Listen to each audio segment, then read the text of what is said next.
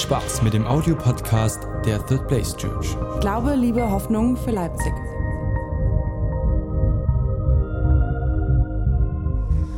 Wir sind mitten in der Predigtreihe. In der Predigtreihe Honor, Ehre, wem Ehre gebührt. Ich habe gemischte Kommentare schon gehört zu den letzten zwei Predigten von Leo. Äh, einige positive, einige fragende, einige, öh, wer ist denn der Leo, das ist nicht so mein Fall. Alle, die hier sitzen und sagen, der Leo ist nicht so mein Fall, ich konnte nicht so viel mitnehmen, haben bei der ersten Predigt nicht zugehört.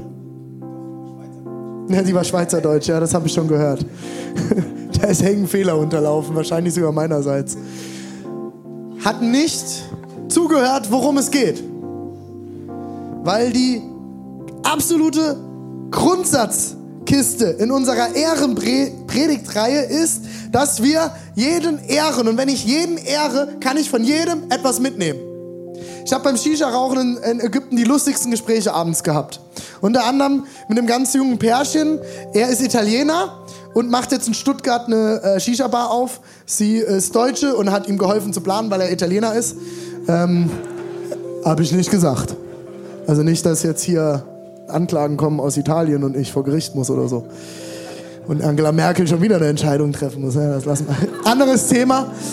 Ähm, ho, ho, ho, ho, ho.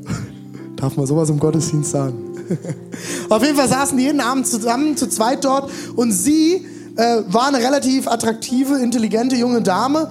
Und er äh, nicht. also nicht nur nicht eine Dame.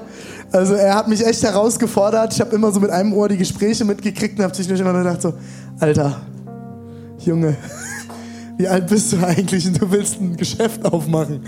Naja, auf jeden Fall haben wir dann, habe ich das zwei, drei Abende beobachtet, wir haben Shisha geraucht, hin und her und dann bis ins Gespräch gekommen. Und auf einmal hatte ich ein mega geniales Gespräch. Mit ihr. Aber er klinkte sich auf einmal ein. Und er war immer noch nicht das hellste Köpfchen. Aber Gott hat an dem Abend total krass durch ihn zu mir gesprochen. Wir haben dann miteinander gesessen, es waren dann noch vier, fünf andere Leute da und dann kam ein ganz junges Pärchen mit dazu und wir kamen natürlich irgendwann auf Flüchtlinge zu sprechen, so muss man das ja momentan machen in Deutschland. Und dann gingen natürlich die Diskussionen los und hier und da und dann kam, waren noch ein paar Sachsen mit dabei, die, das war dann besonders schwierig. Ähm, ja, war hart, es war hart, ich habe mich wieder geschämt.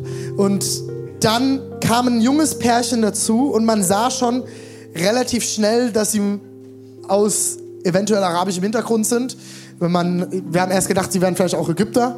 Und äh, dann stellte sich aber raus, dass sie ähm, relativ perfekt, eigentlich fließend perfekt, so genauso wie ich, Deutsch sprechen. Und ähm, sind aufgewachsen im Frankfurter Raum, vielleicht sogar deswegen habe ich sie gut verstanden mit ähnlichem Dialekt. Und äh, es stellte sich raus, dass ihre Eltern aus Afghanistan waren und äh, vor 20 Jahren vom Krieg in Afghanistan geflohen sind. El beide Eltern total reich waren in, in, in, Afghanistan und hier beide als Taxifahrer arbeiten seit 20 Jahren. Und äh, wir hatten ein mega geniales Gespräch. Ich habe später mit ihnen über Glaube geredet, wir haben uns unterhalten. Und man mag es kaum glauben, aber Gott hat mega krass durch zwei Muslime, sehr gläubige, modern gläubige Muslime, zu mir gesprochen und mir eine Seite von sich offenbart, die mir nicht bewusst war. Ihr werdet nachher noch verstehen, warum ich dieses Beispiel am Anfang erzähle, was das mit Ehre zu tun hat.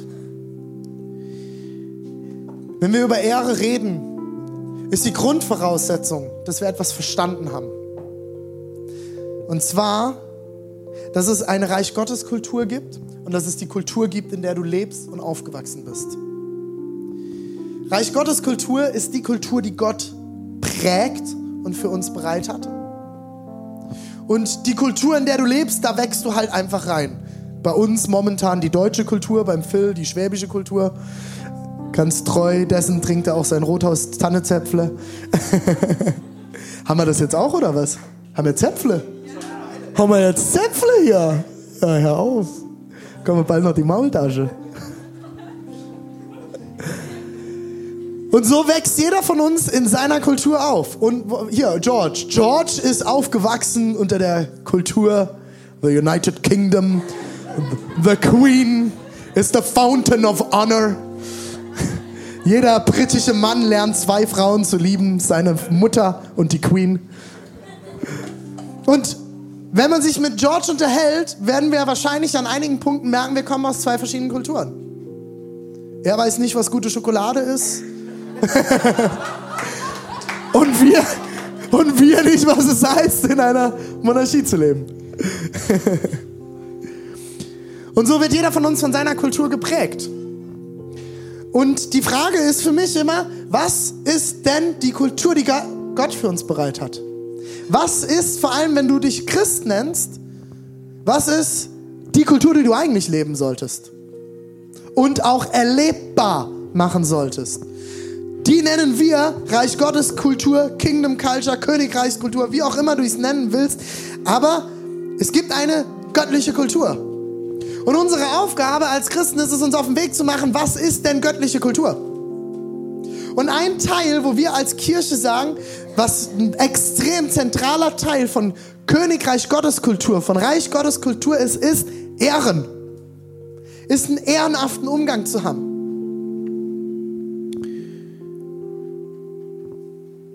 Liebe und Ehre sind so eng miteinander verbunden und das oberste Gebot von Jesus.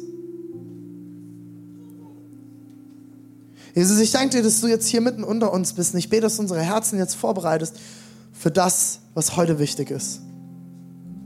Amen. Vielen Dank, Julia.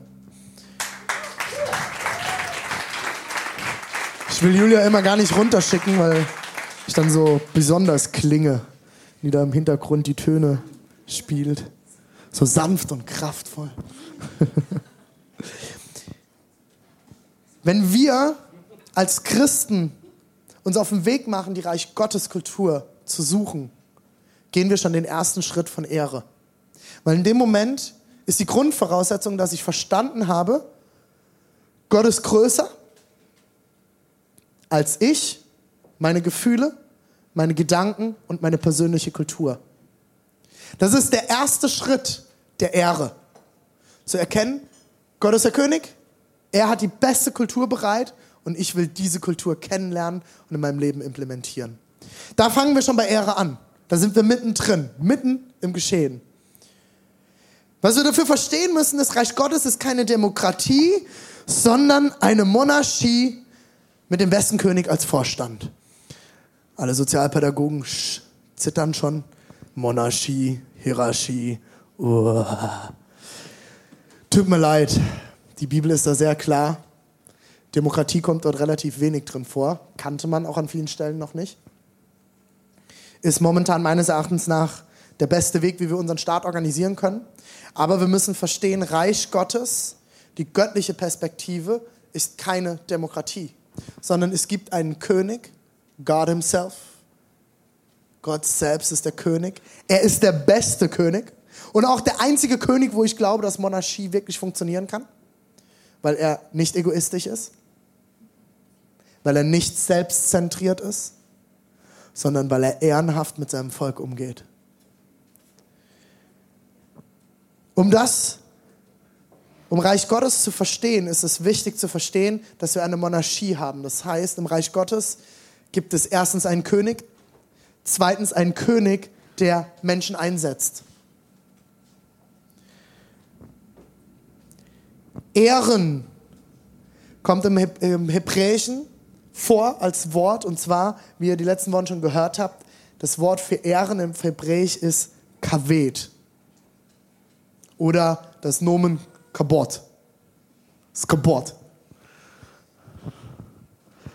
Und warum ist das wichtig? Weil die Bibel, der erste Teil ist in Hebräisch geschrieben, der zweite in Griechisch. Und wenn wir herausfinden wollen, was wirklich dahinter steckt, und ob Martin Luther vielleicht eine Fehlübersetzung gemacht hat. Müssen wir herausfinden, was im Hebräischen oder im Griechischen wirklich dahinter steckt. Und Ehren im Hebräischen gleich Kaved bedeutet so viel wie Gewicht geben. Jemandem oder etwas Gewicht zusprechen. mehr Gewicht. Ich sage immer, Gott, ich muss abnehmen, du musst zunehmen. Ist der einzige Moment im Leben, wo es schön ist, Gewicht zuzusprechen. Männer solltet ihr bei Frauen nicht machen. An der Stelle, Gott, dürfen wir Gewicht zusprechen in unserem Leben. Ich darf sogar der Julia mehr Gewicht in meinem Leben zusprechen, aber im Umgang miteinander, ansonsten auch nicht. Jemandem oder etwas mehr Gewicht geben, wichtiger, gewichtiger nehmen als mich selbst. Das ist im jüdischen Verständnis Ehren. Im griechischen Verständnis, was an vielen Stellen sehr konträr zum jüdischen ist, das müssen wir verstehen, und wir sind griechisch geprägt in unserer Kultur, vom ganzen Denkmuster, ist das Wort Timme, T-I-M-E, okay? Timme, also Timme. Ja, das war eine andere, andere Sache. Ja, jetzt könnt ihr das mal merken, ne? Timme bedeutet so viel wie Wertschätzung. Das kann man auch, wenn man tiefer in das Wort sich einkrebt, sieht man, es geht um etwas Wertvolles, das mit Respekt, Hochachtung, Würdigung und Ehre entgegenzutreten ist. Das ist Ehre im Griechischen und im Hebräischen. Gewicht geben und Wertschätzung.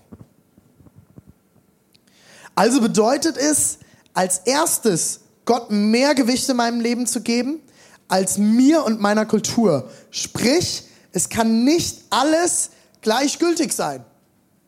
Es ist nicht alles richtig und okay. Und das ist total wichtig für uns als Kirche zu verstehen, weil wir in einer Zeit leben, gerade wir Generation Y, Generation Y, alles in Frage stellen und vor allem eine Generation, alles ist okay. Kann jeder machen, was er will. Alles okay. Ist doch alles gut. Soll er doch machen, was er will, ich mache, was ich will. Ist auch erstmal grundsätzlich okay. Die Frage ist aber, wir als Kirche müssen Stellung nehmen zu bestimmten Dingen. Weil bei Gott nicht alles gleichgültig und okay und richtig ist. Die Frage ist, wie wir ehrenhaft miteinander umgehen, wenn jemand anders handelt. Außerdem bin ich davon überzeugt, wenn alles gleichgültig ist, ist alles gleichgültig. Kommt ihr mir nach? Wir sind eine, laut vielen Zeitungsartikeln, da muss man sich immer fragen, natürlich, was dahinter steckt, sind eine der gleichgültigsten Generationen. Viele Dinge, viele, viele Dinge sind uns als Generation im Westen völlig gleichgültig geworden. Und ich glaube, dass das ein Teil davon ist, wenn alles okay und richtig und gut ist. Und die Bibel ist sehr klar an vielen Stellen, wo sie sehr klar aufführt, dass nicht alles gleichgültig ist. Die Frage ist, wie gehen wir miteinander und auch mit Leuten um, die anders denken und handeln? Ich weiß nicht, ob ihr auf Facebook dieses wunderschöne, diesen wunderschönen Comic kursieren gesehen habt. Jesus sitzt mit seinen Jüngern und äh, Jesus sagt zu seinen Jüngern, liebe deinen Nächsten. Und einer der Jünger hebt zu seiner Hand und Sprechblase groß. Ja, aber was ist denn mit den Flüchtlingen, den Schwulen und den was weiß ich nicht, wen alles? Und Jesus guckt sie wieder an, Sprechblase. Sag mal, Habt ihr es nicht verstanden? Liebe deinen Nächsten. Es geht nicht darum, was jemand tut oder sagt oder wie er sich verhält, sondern das, was Gott in ihn hineingelegt hat und wie wir ihn mit göttlichen Augen sehen. Die Bibel ist sehr klar im 1. Petrus 2, Vers 17. Achtet alle Menschen. Ich habe nachgeguckt, dort steht alle im Urtext. Und wenn dort alle steht, bedeutet es alle. Also nicht nur den Doni und die Julia, sondern alle. Da steht auch nicht, achtet alle Christen. Oder jetzt noch, achtet alle Christen, die die Dinge genauso sehen wie ihr. Ich glaube, wir Christen sind die unfairste Armee, weil wir sind die Einzigen, die noch auf Verwundete schießen. Ich habe das selbst jahrelang erlebt und ich habe schon mehrere E-Mails von sehr rechtsgläubigen Christen bekommen. Wir sind die Hurenkirche Babylons und äh, bei uns auf dem Alkohol trinken, das ist aus der Hölle und ähm, ja, den größten Bullshit. Oh, das wäre jetzt schon wieder was, wo, man, wo ich eine E-Mail wahrscheinlich für krieg. Bullshit, scheiße.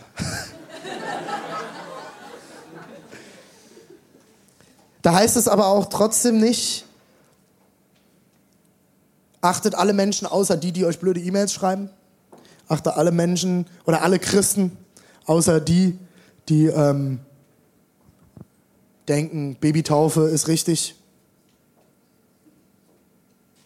Oder dass im Abendmahl wirklich Jesus Blut entsteht im Wein. Das sind so die klassischen Diskussionspunkte. Nein, hier heißt es, achtet, und hier steht das Wort kavet, das ist einfach schlecht übersetzt, ehrt alle Menschen. Äh, nicht äh, kavet, Entschuldigung, hier steht ist griechisch. Ehrt alle Menschen. Liebt eure Geschwister im Glauben, fürchtet Gott. Fürchtet, habt Ehrfurcht vor Gott, stellt Gott größer über euch. Erweist dem König Respekt.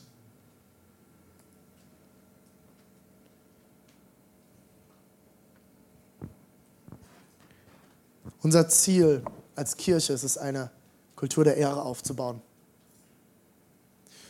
wo wir miteinander leben können, auch mit unterschiedlicher Meinung, wo wir miteinander leben können, mit unterschiedlichen Lebensstilen. Wir wünschen uns eine Gemeinde, die in dieser Stadt lebt, unter verschiedensten Kulturen, an vielen Stellen konträr zu der Reich Gottes Kultur und trotzdem ein Licht zu sein und respektvoll und ehrenvoll miteinander umzugehen. Ihr habt vor zwei Wochen habt ihr euch die Predigt angeschaut von Leo, da ging es um Ehre nach oben. Ich habe noch mal ein kleines Beispiel, um das zusammenzufassen. Jeder soll sich der Regierung des Staates, in dem er lebt, unterordnen. Denn alle staatliche Autorität kommt von Gott und jede Regierung ist von Gott eingesetzt. Wo steht das? Weiß das jemand? Wow. Hut ab. Römer 13, Vers 1. Respekt. Römer 13 ist aus der Bibel. Staatliche Regierung ist eingesetzt von Gott. Gut, was ist jetzt mit Nationalsozialismus, bla bla bla? Das ist nicht von Gott eingesetzt. Wir sollen mehr auf Gott hören als auf Menschen und das waren schwachsinnige Ideen. Brauchen wir nicht lange drüber reden. Aber grundsätzlich setzt Gott Autoritäten ein und auch Regierung. Das ist das, warum ich in den letzten Wochen auch immer wieder positiv über Angela Merkel geredet habe. Und gesagt habe, Leute, ich ehre Angela Merkel. Selbst wenn ich mit ihr beim Bierchen, wahrscheinlich eher Kaffee, äh, zusammensitzen würde und einige Fragen hätte und wahrscheinlich politisch an bestimmten Stellen anders handeln würde, gebührt dieser Regierung, die unser Land regiert, Ehre. Sie ist von Gott eingesetzt und wir haben sie zu ehren. Dasselbe gilt für deinen Chef. Oh, ich habe einen. René, du kennst meinen Chef nicht. Ich kann euch Stories von meiner Frau erzählen. Meine Frau hat unter einem sehr ähm, cholerischen Chef gearbeitet. Ich sage jetzt nicht wo, einige wissen es. Also so ein richtiger Choleriker. Du denkst nichts Böses und auf einmal kommt der und schreit dich zusammen. Und im nächsten Moment schenkt er uns für knapp 2000 Euro Babysachen. Und ich lese dann denke so, hä? Was ist denn eigentlich los mit dir? Aber rafft auch nicht, entschuldigt sich auch nicht oder gar nichts, weil er gar nicht checkt, was er gerade eben gemacht hat. Und den soll ich jetzt ehren? Dem soll ich Ehre entgegenbringen? Wir sollen die Obrigkeit ehren. Ihnen mehr Gewicht zusprechen als uns selbst. Dieselben Situationen haben wir als Kirche. Auch wir als Kirche haben eine gewisse Hierarchie. Wir sind flach, aber hierarchisch strukturiert. Es gibt ein Leitungsteam, das trifft Entscheidungen in dieser Gemeinde. Wir haben Leiter in der Gemeinde, die treffen Entscheidungen für Teams. Ich bin als Pastor der Letztverantwortliche in dieser Gemeinde. Ich verantworte mich meinen Mentoren. die bei mir und in unsere Kirche hineinsprechen dürfen. Aber das funktioniert nur, wenn wir ehrenhaft miteinander umgehen. Und wissen, dass die Personen, die über uns gestellt sind, eingesetzt von Gott, sich Gedanken gemacht haben, gebetet haben, teilweise gefastet haben über Dinge und am Ende auch gerade stehen müssen dafür, was sie für Entscheidungen treffen vor Gott.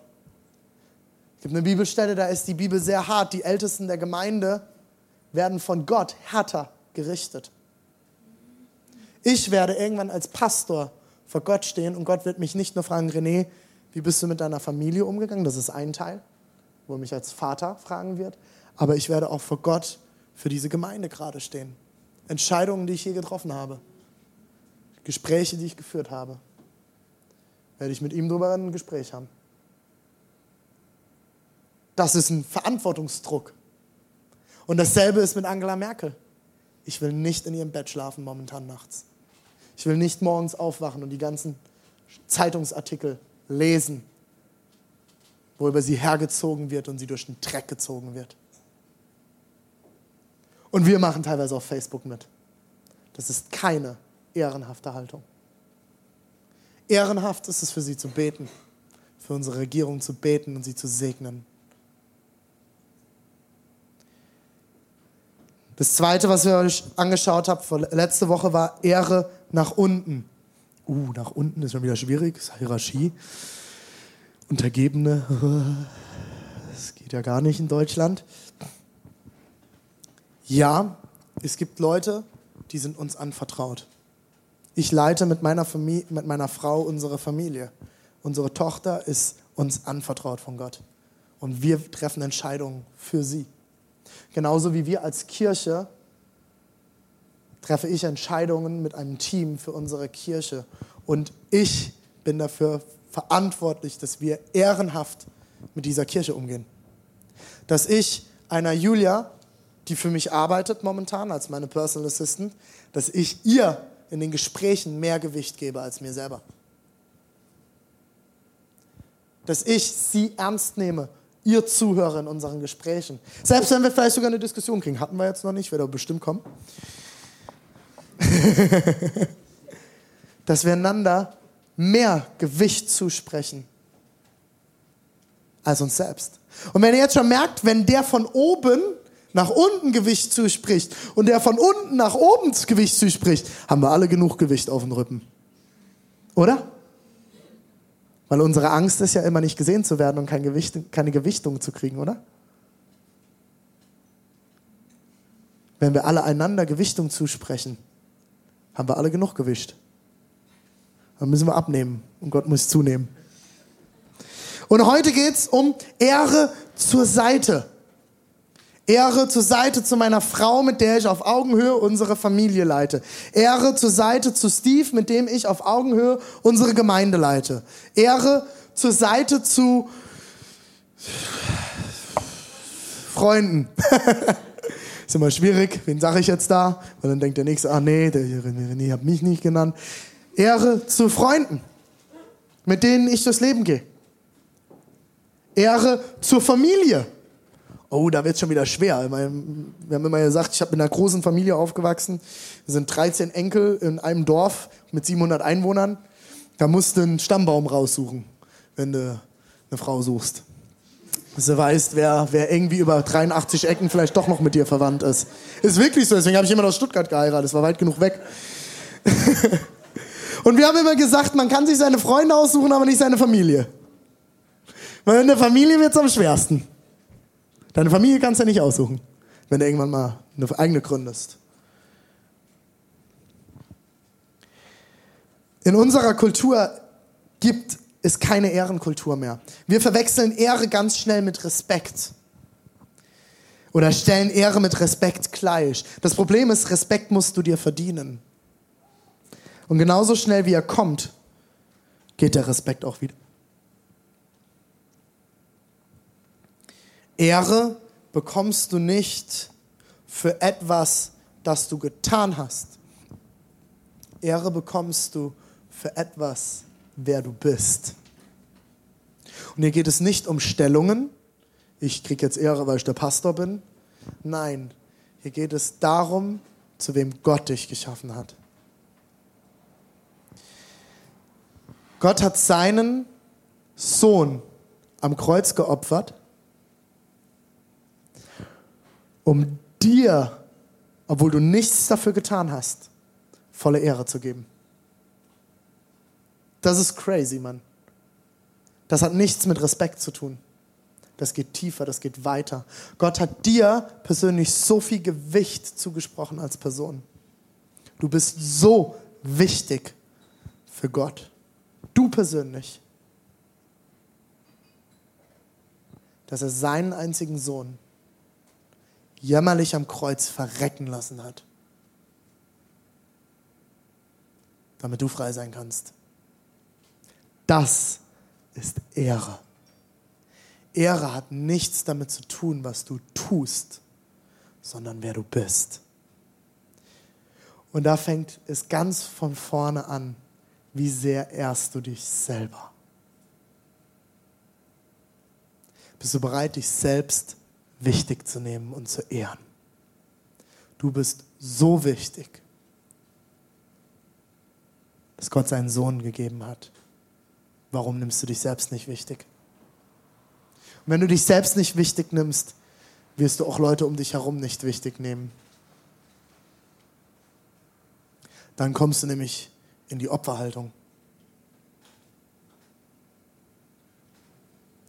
Und Opfer kenne ich genug. Und in die Opferhaltung begebe ich mich selbst oft genug. Aber das tue ich nur, wenn ich nicht weiß, wer ich bin. Wenn ich nicht weiß, wie wichtig ich in Gott bin. Und wenn ich weiß, wie wichtig ich bin und wie wichtig mein Gegenüber Gott ist, fange ich an, ehrenhaft mit dieser Person umzugehen. Nicht, weil sie etwas getan hat, sondern für das, wer sie ist.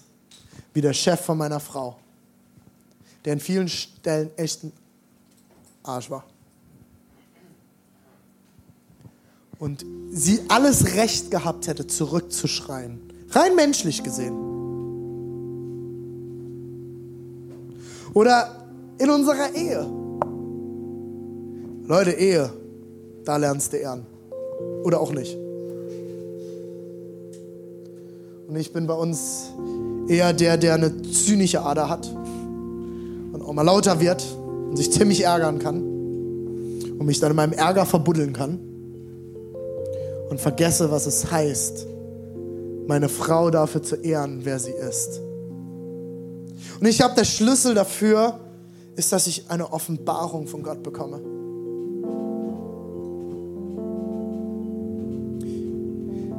Die drei größten Feinde von Ehre sind erstens Egoismus, weil ich kann niemanden ehren, wenn ich nur an mich denke. Der zweite ist Hochmut, sehr eng verbunden mit Egoismus. Hochmut setzt voraus, ich weiß, wer ich bin und was ich kann und ich bin der Geilste. Ich habe die Weisheit mit Löffeln gefressen, ich weiß, wie es funktioniert. Und ich weiß es besser.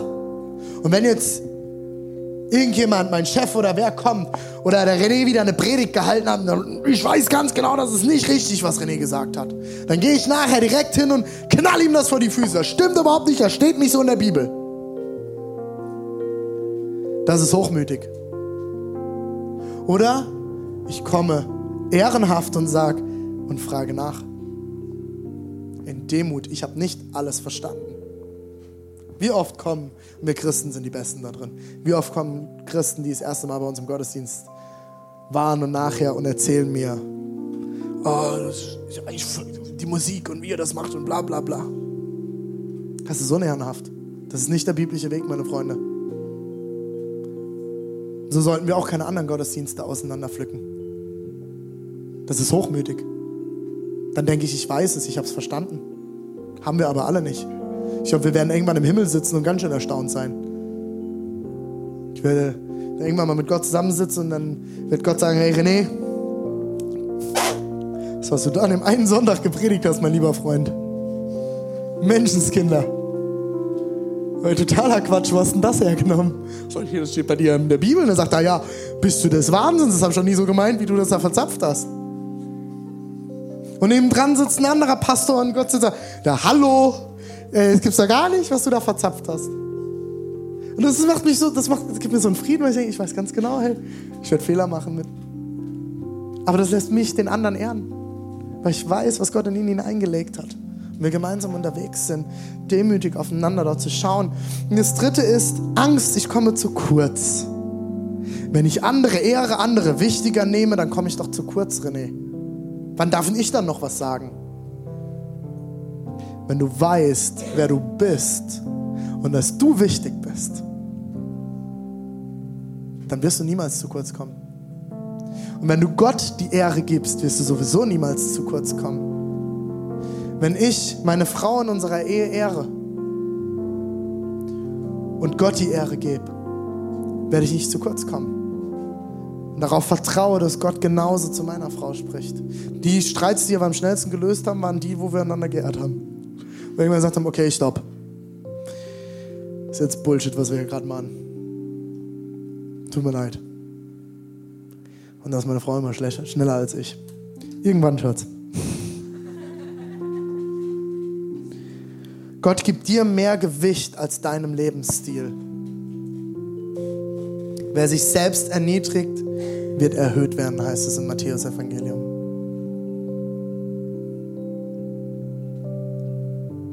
Ein Lebensstil der Ehre ist konträr zu unserer Gesellschaft. Aber wenn du eine Kultur der Ehre in deinem Leben implementierst, wird Segen fließen. Weil du Gott über alles stellst und Gott dem Raum gibst, hineinzusprechen. In Johannes 15 heißt es, liebt einander, wie ich euch geliebt habe. Das ist mein Gebot. Niemand liebt seine Freunde mehr als der, der sein Leben für sie hergibt. Das ist wahre Freundschaft. Pff, da muss man hinkommen. Ihr seid meine Freunde, wenn ihr tut, was ich euch gebiete. Ich nenne euch Freunde und nicht mehr Diener. Denn ein Diener weiß nicht, was sein Herr tut. Ich aber habe euch alles mitgeteilt, was ich von meinem Vater gehört habe. Nicht ihr habt mich erwählt, sondern ich habe euch erwählt. Ich habe euch dazu bestimmt, zu gehen und Frucht zu tragen. Frucht, die Bestand hat. Und Achtung, jetzt kommt einer der Satzanfänge, die ich euch schon ein paar Mal gesagt habe. Wenn ihr dann den Vater in meinem Namen um etwas bittet, also wenn dann, das sind immer ganz wichtige Sätze in der Bibel. Wenn du irgendetwas tust, dann wird eine Hand etwas daraus passieren. Und hier, wenn ihr einander liebt, wenn ihr einander dieses wichtigste Gebot der Liebe lebt, werdet ihr den Vater in meinem Namen um etwas bitten. Und es wird euch gegeben, was auch immer es sei. Einander zu lieben ist das Gebot, das ich euch gebe. Wenn ihr einander liebt und ehrenhaft miteinander umgeht, werdet ihr meinen Vater bitten und er wird euch alles geben. Das ist Deep Shit, Leute, oder? Das ist krass. Das ist ein Schlüssel. Das ist ein Schlüssel zum Leben. Wenn wir einander ehren, nach oben, nach unten, zur Seite, nach hinten, nach innen, wo auch immer, werden wir bitten und uns wird gegeben. Wie oft sitzen Leute vor mir im Gespräch, Oh, ich bete da seit Jahren für. Hier ist ein Schlüssel. Ich sage nicht, dass das der einzige Schlüssel ist, aber es ist einer der Schlüssel, die das Reich Gottes in den Himmel öffnen. Himmel auf Erden. Du hast jetzt schon Anspruch darauf. Auf Gottes Segnungen. Es fängt an mit Ehre.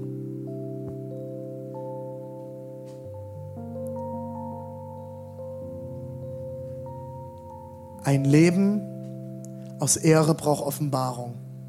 Ich habe gestartet mit der Story aus meinem Urlaub. Es war gerade eine riesengroße Diskussion um den letzten Willow Creek Kongress, wo zwei, ähm, wie heißen sie, Mormonen eingeladen waren und ein Teaching gegeben haben. Es war ein Riesenaufschrei unter den rechtsgläubigen Christen. Wie kann man zu einem christlichen Kongress Mormonen einladen zum Teachen? Willow Creek hat Statement zurückgegeben, hat gesagt, wir haben sie nicht eingeladen, um ein religiöses Statement hier abzugeben, sondern uns sind beides Unternehmer gewesen, uns darin zu schulen, eine Organisation zu strukturieren und aufzubauen. Ich habe Leute gefragt, die da waren, die waren unglaublich gut. Ich habe mit diesen Muslimen zusammengesessen und Gott hat mir Seiten von sich offenbart über zwei Muslime. Wenn wir eine ehrenhafte Haltung haben und erwarten, dass Gott uns eine Offenbarung schenkt darüber, wie er Menschen sieht, wird Segen freigesetzt. Ob das Mormonen sind, ob das Muslime sind, ob das Atheisten sind. Ich habe mit einem ganz großen Philosoph aus Frankfurt von der Uni, der hat mich mal gebeten, mit ihm spazieren zu gehen. Warum auch immer, das verstehe ich bis heute nicht. Aber wir waren spazieren und ich bin da voll hochmütig rein. Also, dem werde ich was von Jesus erzählen. Ich bin heulend aus dem Gespräch raus. Ich bin danach allein spazieren gegangen unter Tränen, weil er mir die Liebe Gottes erklärt hat wie keiner zuvor. Philosoph, seinesgleichen. Er nennt sich Atheist, überzeugter Atheist. Und ich habe vor Gott gesessen und gesagt, Gott, es tut mir so leid. Ich bin reingegangen und wollte ihn vollballern und unehrenhaft eigentlich behandeln. Wir brauchen eine Offenbarung darüber, wie Gott unser Gegenüber sieht. Und vor allem bei schwierigen Menschen. Und Leute, davon gibt es genug. Das Schönste in meinem Beruf sind die Menschen. Und das Schwierigste in meinem Beruf sind die Menschen. Das ist herausfordernd manchmal. Und manchmal nerven Leute. Manchmal die Nächsten am meisten. In der Ehe. Wenn du nicht wachsen willst im Leben, dann heirate nicht. WGs können ziemlich ätzend sein. Ich euch auch einige Geschichten erzählen. Die Frage ist, bekommen wir eine Offenbarung darüber, wie Gott diese ätzenden Menschen sieht. Wenn wir eine Kultur der Ehre aufbauen wollen, habe ich euch vier Punkte mitgebracht, was wir tun können. Die Frage ist, ob ihr dabei seid. Der Bock da drauf? Eine ehrenhafte Kultur aufzubauen, wo Segen freigesetzt wird für jeden Einzelnen von uns? Ist das gut? Drei Leute, das ist schön. Danke. Toni ist dabei, come on. Läuft. Mal kurz was trinken. Okay. Dann zückt eure Stifte, vier Punkte oder euer Smartphone, Smart Device, eure Schultafeln, was auch immer ihr dabei habt.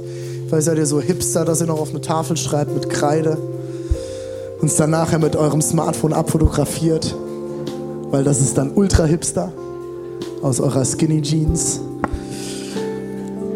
Okay, als allererstes, wenn wir eine Kultur der Ehre aufbauen wollen, eine Reich Gottes Kultur in unserer Gemeinde, in unserem Leben, in deinem Leben, wo du bist, implementieren willst, ist das erste, was du brauchst. Erster Punkt, Offenbarung. Wie bekomme ich diese Offenbarung? Zwei Punkte. Das ist nicht allumfassend, das ist immer ganz wichtig. Ich predige keine allumfassenden Predigten. Kannst gerne mir nachher noch weitere Tipps geben. Für Offenbarung gibt es meines Erachtens nach zwei wichtige Schritte. Das erste ist Gebet dass ich Gott darum bitte, dass er mir Offenbarung schenkt. Wenn du Weisheit brauchst, bitte Gott um Weisheit, sagt die Bibel. Bete.